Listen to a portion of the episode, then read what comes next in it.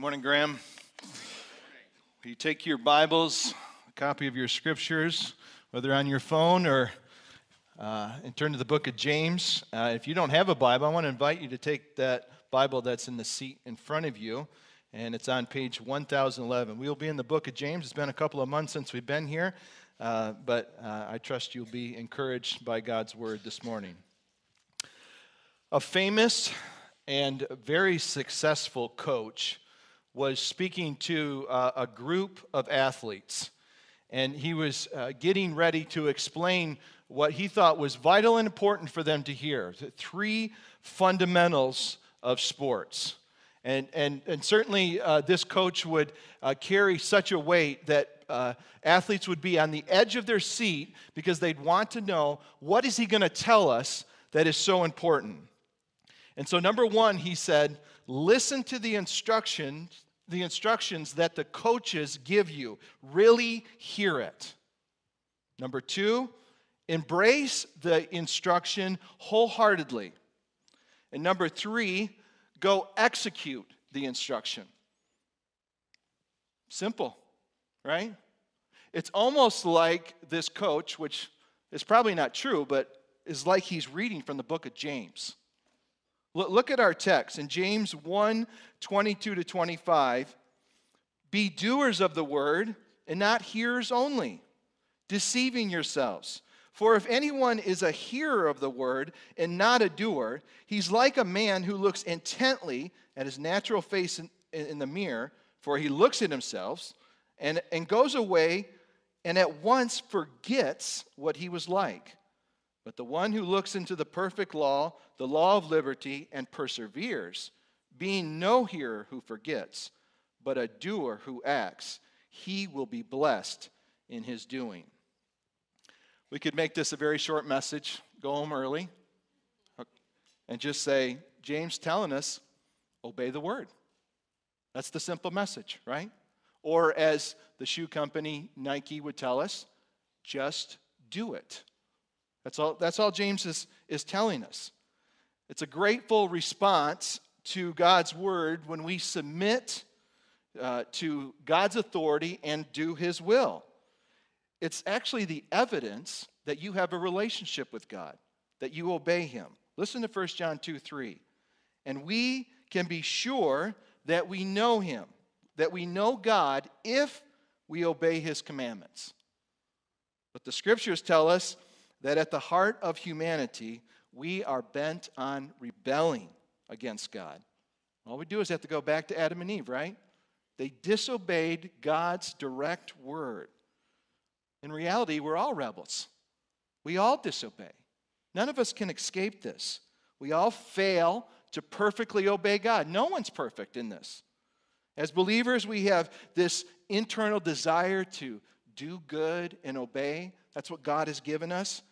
But we often find ourselves disobeying and doing the very thing that we hate. There's a tug of war that's going on inside of us. Can any of you identify with this? Every single day, there's this internal tug do what is right and finding yourselves doing the very thing that you hate.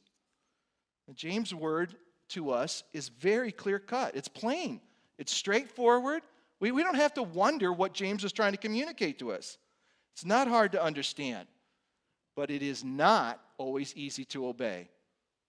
It's difficult, it can be costly. It, it's un, it, it is as uncomplicated as saying, Yes, I will do this. But acting on what we're supposed to do is no piece of cake. Obedience at the heart of it means I have to change. We all know how change is, right? We don't like it. It's, it's often hard. And, and then, especially, you can talk about what's going on internally. It's one thing to talk about making some changes externally, but changing internally is far harder. Stopping old habits, starting new habits, resisting those fleshly, sinful desires, putting off the old life, don't want to live like that anymore, but then trying to put on the new life. Most changes do not happen overnight. Most changes take a long time. It's gradual, it's slow. We take a couple of steps forward, we find ourselves going backwards.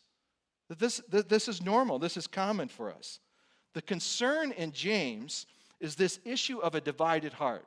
And James talks about this a lot throughout the book. He uses the term double mindedness. Uh, on one hand, we find ourselves going, I want to trust you, God. And then the next minute, we find ourselves doubting Is this the God in whom we know? Uh, am I supposed to trust him now? We say, I love you, God. I want to do what you called me to do. And then the next minute, we're, we're loving the world. We're loving sin. We're loving money. The, the, the picture here is that we are broken, sick people in need of medical help. That's the reality of it, right? James is like this physician, and he's prescribing to us the medicine we need for our souls. And so today in our text, we're going to, uh, I think it shows us very clearly how obedience makes us spiritually healthy. Obedience makes us spiritually healthy. Healthy. Obeying God makes us whole. So we're going to look at three healthy benefits to obedience. Three healthy benefits to obedience. We're going to look at how it protects us from self deception, how it frees us to flourish, and how it molds us to be like God. So, obedience protects us from self deception. Who is in danger of being deceived? Are you thinking about yourself right now? Uh, surely not me. Surely not you, right? We must be talking about someone outside these walls. Remember, James is not writing to unbelievers, he is writing to church going people who regularly hear the word. That's who he's talking to. People like you and me, people like you who attend Bible studies, who, young kids who go to Sunday school and hear the Bible taught over and over. Dr. James is diagnosing the human heart, and he's warning us how easy it is for us to be deceived. Three times in chapter 1, he's concerned that believers will be misled. And so we know from the Word of God that from birth, our hearts are deceived, right? Jeremiah 17 9 tells us the heart is deceitful above all things and desperately sick. Who can understand it? Our souls are corrupted by sin, they're, they're wrapped in layers of lies. None of us can rightly understand all that's going on inside of our hearts. We have wrong views of God, we have wrong understanding of ourselves, we, we perceive uh, wrongly about those in the world. We, we are prone to, to believe lies.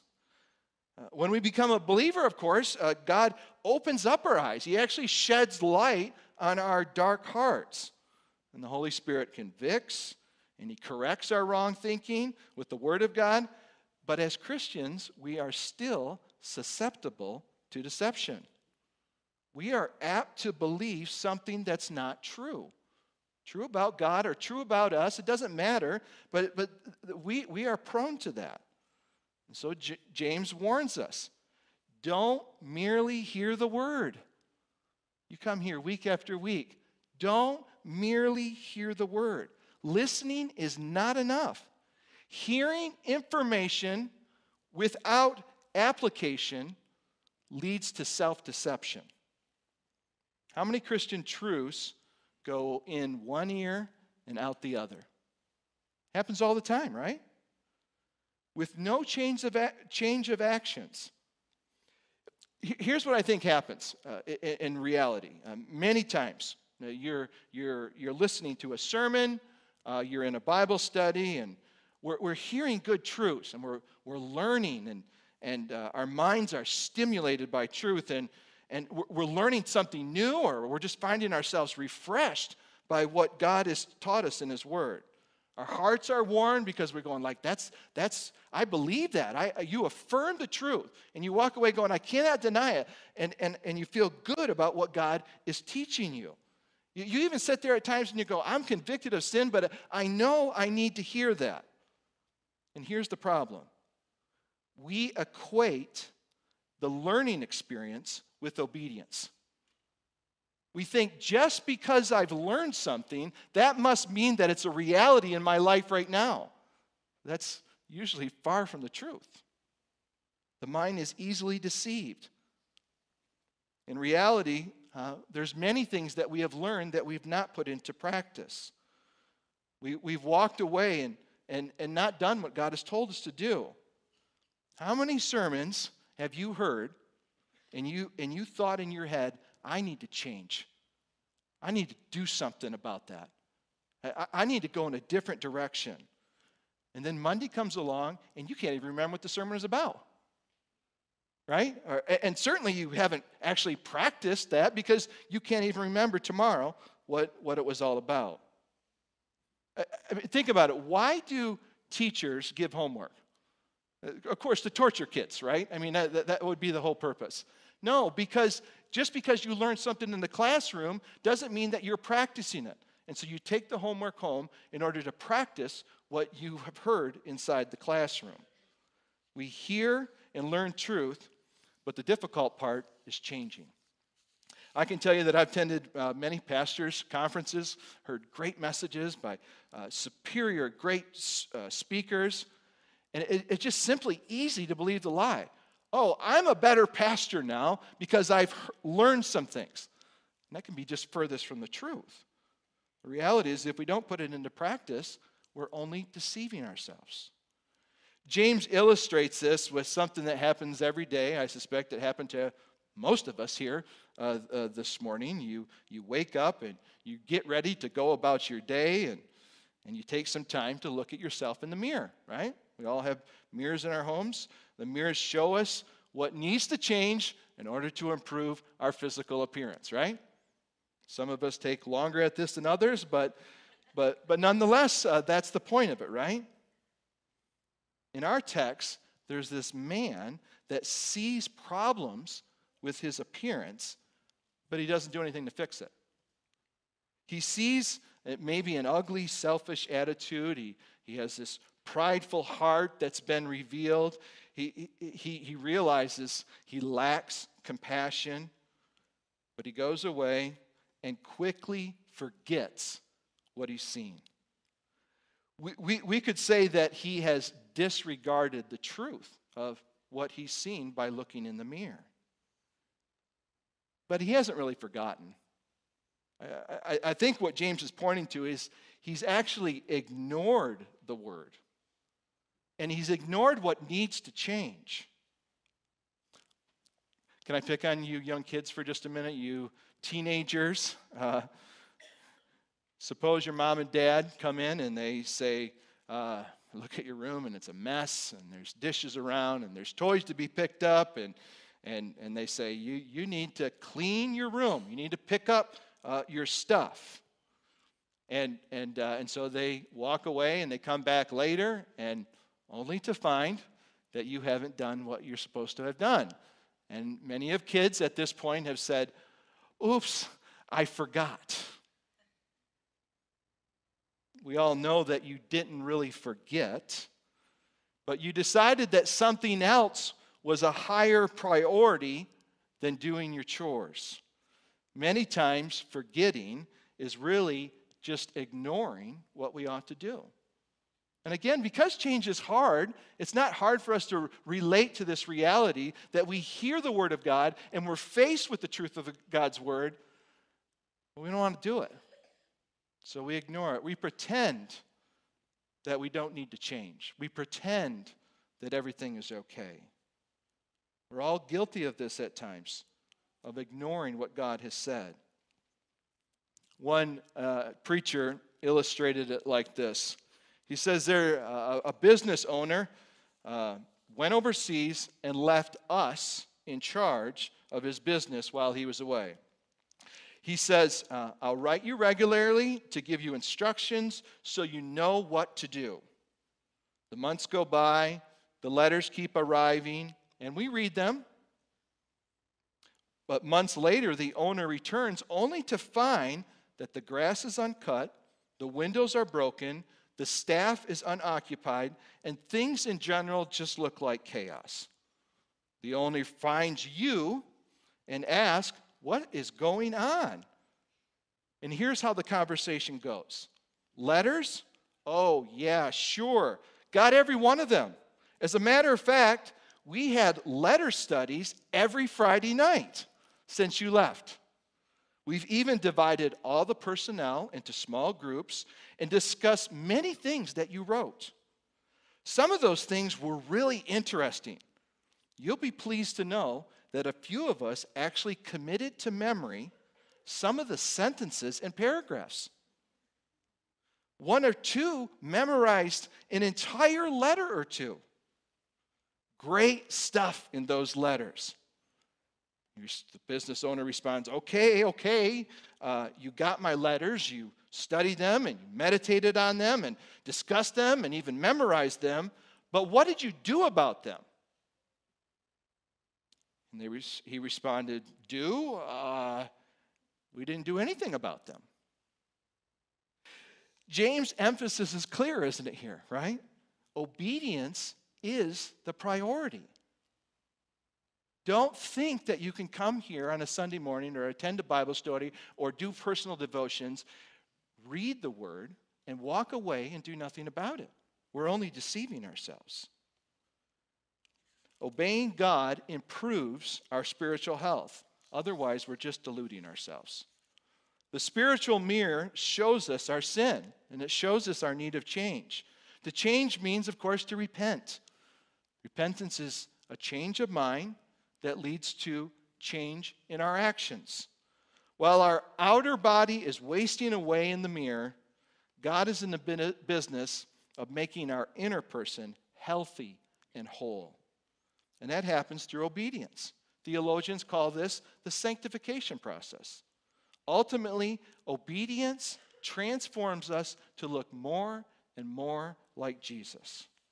So, not only does obedience protect us from self deception, but obedience frees us to flourish. It frees us to flourish. We all know that there's times we don't want to obey, right? We know what we ought to do, but we just don't want to do it. Your heart's not in it. You're tired.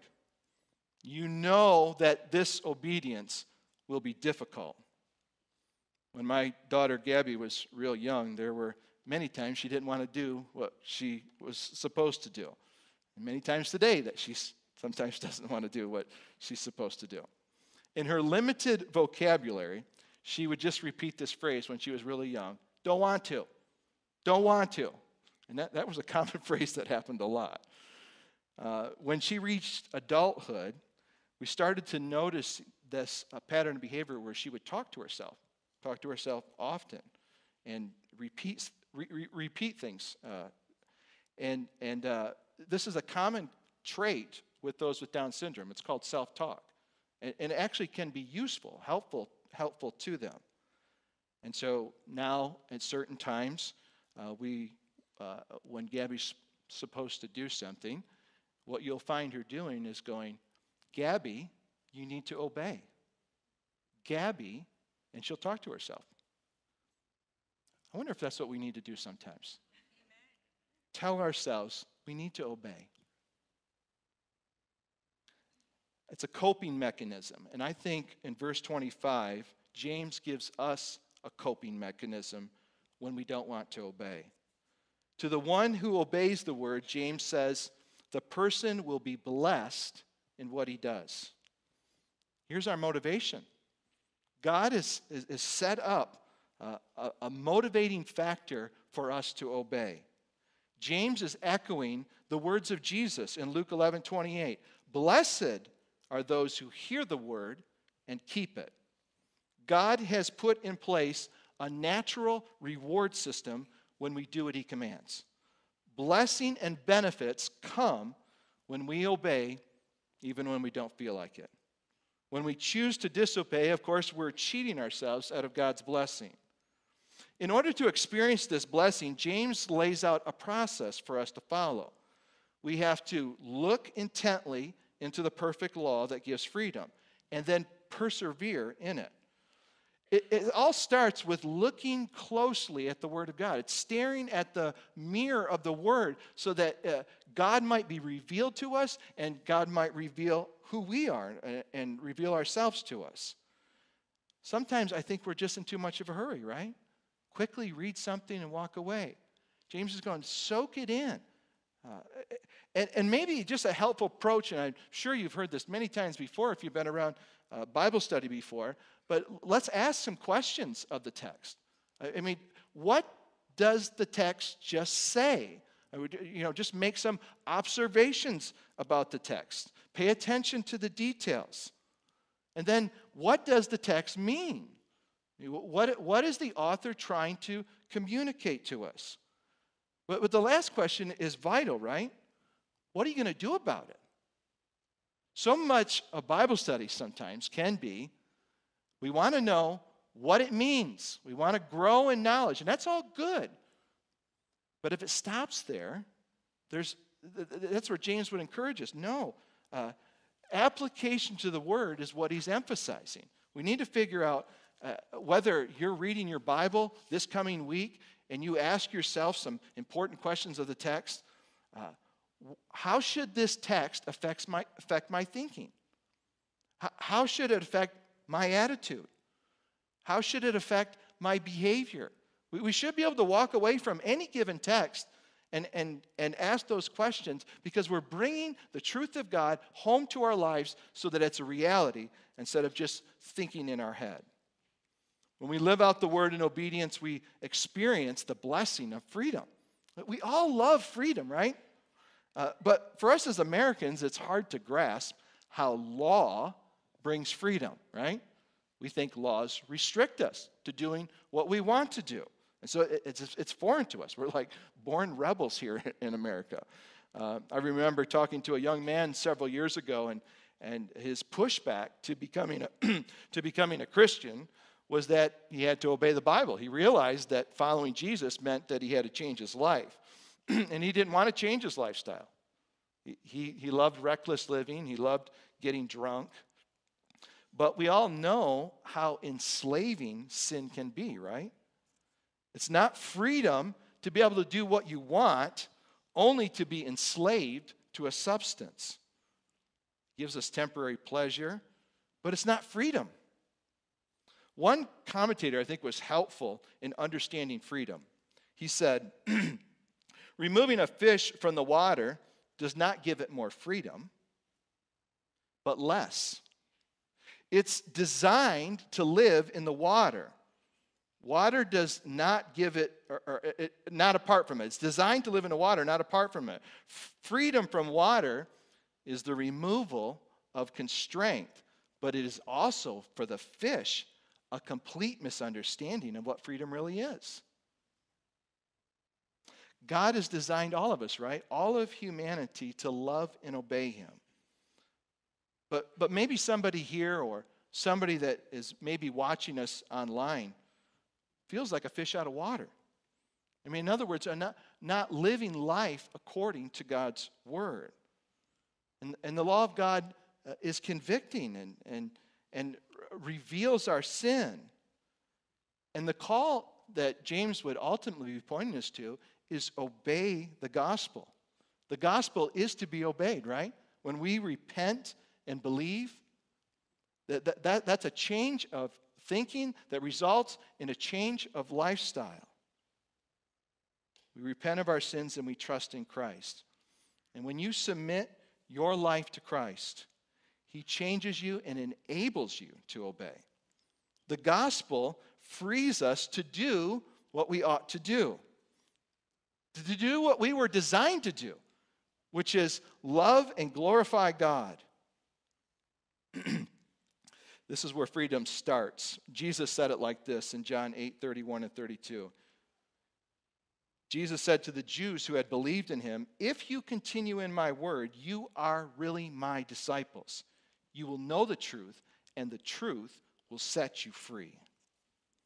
Continuing on and persevering in obedience is so vital. You want to quit? How many times have you thought, I don't want to do this one more time, I want to give up? But change is never a quick fix. The Bible must be continually applied to our hearts over a lifetime. Why else would God give us, uh, tell us regularly to gather with believers under the Word of God? So don't give up, remain faithful, and if you fall, get back up. When you persevere in obedience, we flourish and we grow. Just like a plant, you continue to water it, you, t- you continue to give it sunlight, and it blooms and brings forth fruit. Lastly, obedience molds us to be like God. Obedience molds us to be like God. How many times have you heard, and maybe have even used this? Christianity is not a religion, it's a relationship. You've heard that, right? I've, I've used it before in a given context. When people say it, they, of course, mean that you need to have a personal relationship with Jesus and, and not to be uh, caught up in a, religion where you exercise and practice dead rituals. Uh, one person described these rituals like this uh, You don't have to knock on doors, shave your head, avoid meat, or ride a mountain bike while wearing a tie to be religious. Right? And so we understand that type of religion. Saying Christianity is not a religion sounds right, right? It ring, it, but, but when you read James here in these last verses, it doesn't ring true. Look, look at again at their text in verses 26 and 27. If anyone thinks he is religious and does not bridle his tongue, but deceives his heart, this person's religion is worthless.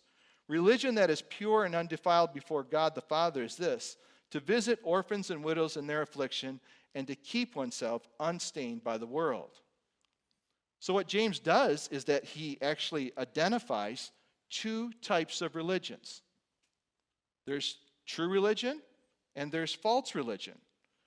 There, there's a religion that is acceptable to God, and there's a religion that is unacceptable to Him. Now, to be clear, James is not saying that we need to earn God's favor. You need to, you know, do good works in order to be acceptable. As we know, every other religion in, in the world teaches, right, that you need to do good deeds in order to be accepted by God. But, but the Bible says we come to God empty handed. The only thing we bring is our sins, right, to Him.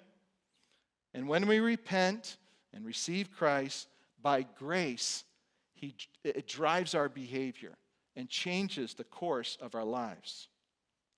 Following God's word transforms us. Obedience changes us. Many of you here today could give testimony of how Christ has changed the entire course of your life. And you could praise God for that. we also know that there are people in the church who profess to be a Christian and their life hasn't changed. It just continues in the same direction it was going. The exercise of true religion molds us to be holy like God. Remember, James is deeply concerned that church going people will not merely listen to the word and, and, and, and not neglect it. James gives us three evidences of, obedient, of the obedient life in, this, in these verses. Uh, they aren't the only proof of genuine faith, but here are some evidences that James thinks is important for us to, to get a hold of. They, they substantiate to us that we're actually living according to the word, that we're actually doing what he said. So he, he gives us basically this long layout of uh, don't merely listen, do the word. And here's, and here's the reason why. Uh, I'm going to give you some tangibles that you can work through and say, is this true of my life? And if it is true of my life, uh, then, then there's some affirmation that I am actually walking in obedience to the Lord. Number one, controlling your tongue. This one is daunting, right? Immediately. Who, who, who can't think about the, some of the things that come out of our mouths? Our speech is an indicator of spiritual health. Jesus said, out of the overflow of the heart, the mouth speaks. So, all, of course, all speech starts in the heart. James uh, deals in depth, of course, with the tongue in chapter 3. He says, There is no one who can tame the tongue, it's a restless evil. This is completely sobering, right? Does anybody feel good about everything that they've said? It's convicting. The sins of the tongue are endless. So it'd be helpful just to give a couple of samples, right? Complaining, grumbling, whining, whatever we want to call it. How easy is that to do? Or gossip. You share bad news about someone behind their back with a heart that intends to do harm. You slander someone's good name. Or lying. You know, maybe we don't straight out lie, but we just exaggerate a little. We twist the truth a little. How easy is that to do? Happens all the time, doesn't it? If we don't have a tight rein on our speech, James says our religion is useless. We discredit our testimony. We're giving evidence of not obeying the word. This is almost like a test he wants us to think through. Believers ought to have a measure of control in what they say. We will not be perfect in our speech, nobody's perfect. But James is concerned that, that, that there ought to be a, a pattern in which Christians are growing and controlling what they say. Number two, he says caring for the vulnerable. Caring for the vulnerable. Pure religion imitates God the Father, a God who helps the helpless. The Psalms tell us that, that God is a father to the fatherless. James, by identifying orphans and widows who really couldn't take care of themselves, there was no government assistance at this point in time. They often couldn't work in order to gain money. They, they were in a desperate situation. But James is really, I think, focusing just on a category of people, a category of people who are destitute. And so I think we could add any number of individuals to this list, and we could expand the list. We could say maybe people in convalescent homes that can't help themselves. Or, or maybe some of uh, individuals who are homeless, who are in a desperate situation and can't get out of it. Or, or refugees, or the disabled, or maybe even some in prison. The evidence of true faith and true religion is that you have compassion for the vulnerable and the defense, defenseless. That should be the mark of a Christian heart. Your heart, if you have Christ in you, ought to naturally respond to that person is in need and I ought to care. I ought to try to provide for them. I, I, I ought to care for the needy and destitute. The proof that we obey the word is that we show care for those in need. We should cons- be concerned to support them. If we're calloused to people in need, it's an indicator that we're spiritually sick. So, who are you helping? Who are you caring for? There's a whole world of people in great need, right? The Christian ought to respond with, I want to step up and I want to care for those in need. We become more like God when we look after those in need. Lastly, James says we need to keep clear of moral pollution in our world. Keep clear of moral pollution in our world. Believers have to guard themselves uh, against the world that we're in, right? It's easy for the world to rub off on us. I think James is making a connection here in, in, in verse 27. Uh, keeping oneself unstained from the world and connecting that with caring for orphans and widows. Here's the connection the value system of the world is to look after yourself, right? It, it's all about self interest, it's selfishness. Uh, their motto is it's all about me. I got to take care of number one, right? He's concerned that believers not be indifferent towards others. That's a worldly uh, value. Uh, we need to uh, care about others. Uh, that, that we would even not even financially take advantage of those who are, are in need of help. The way we relate to people is a direct, people in need is a direct reflection of our relationship with God. It's the difference between true religion and a religion that is useless. Well, one pastor uh, tells a story of a gray haired old lady a long member of the church, and she was shaking hands with the pastor after the service on Sunday morning. And, and she says, That was a wonderful sermon, she explained. Just wonderful. Everything you said applies to someone I know. Well, be reminded that you don't have to go obedience alone. You don't have to obey God alone, right? We have brothers and sisters in Christ who are here to encourage us. Uh, uh, we ought to be giving testimony uh, to others of what God is teaching us and how He's growing us to obey. Uh, we ought to ask each other, you know, what, what is God uh, teaching you through obedience? And, and then finally, we need to celebrate and praise God for how He's changed us through the mirror of His Word, right? In closing, think of this. Maybe this morning you've sat here and things have come to your mind. What is God telling you to do? And what's holding you back? As the coach said, go execute God's instruction. Let's pray. Father, uh, we cannot obey you without your Spirit. And so we ask for grace and mercy to be faithful to you, to grow in our obedience. For those areas of our lives where we struggle to submit to you, uh, to do your will, Lord, we are asking and praying uh, that you would change us. Uh, you would uh, give us what we need to honor you in our lives. Uh, Lord, help us. Uh, help, may you reveal to us the areas in which we are deceived and where we need to grow. Uh, may you uh, empower us uh, to exhibit uh, our faith through what we do. We pray in Christ's name. Amen.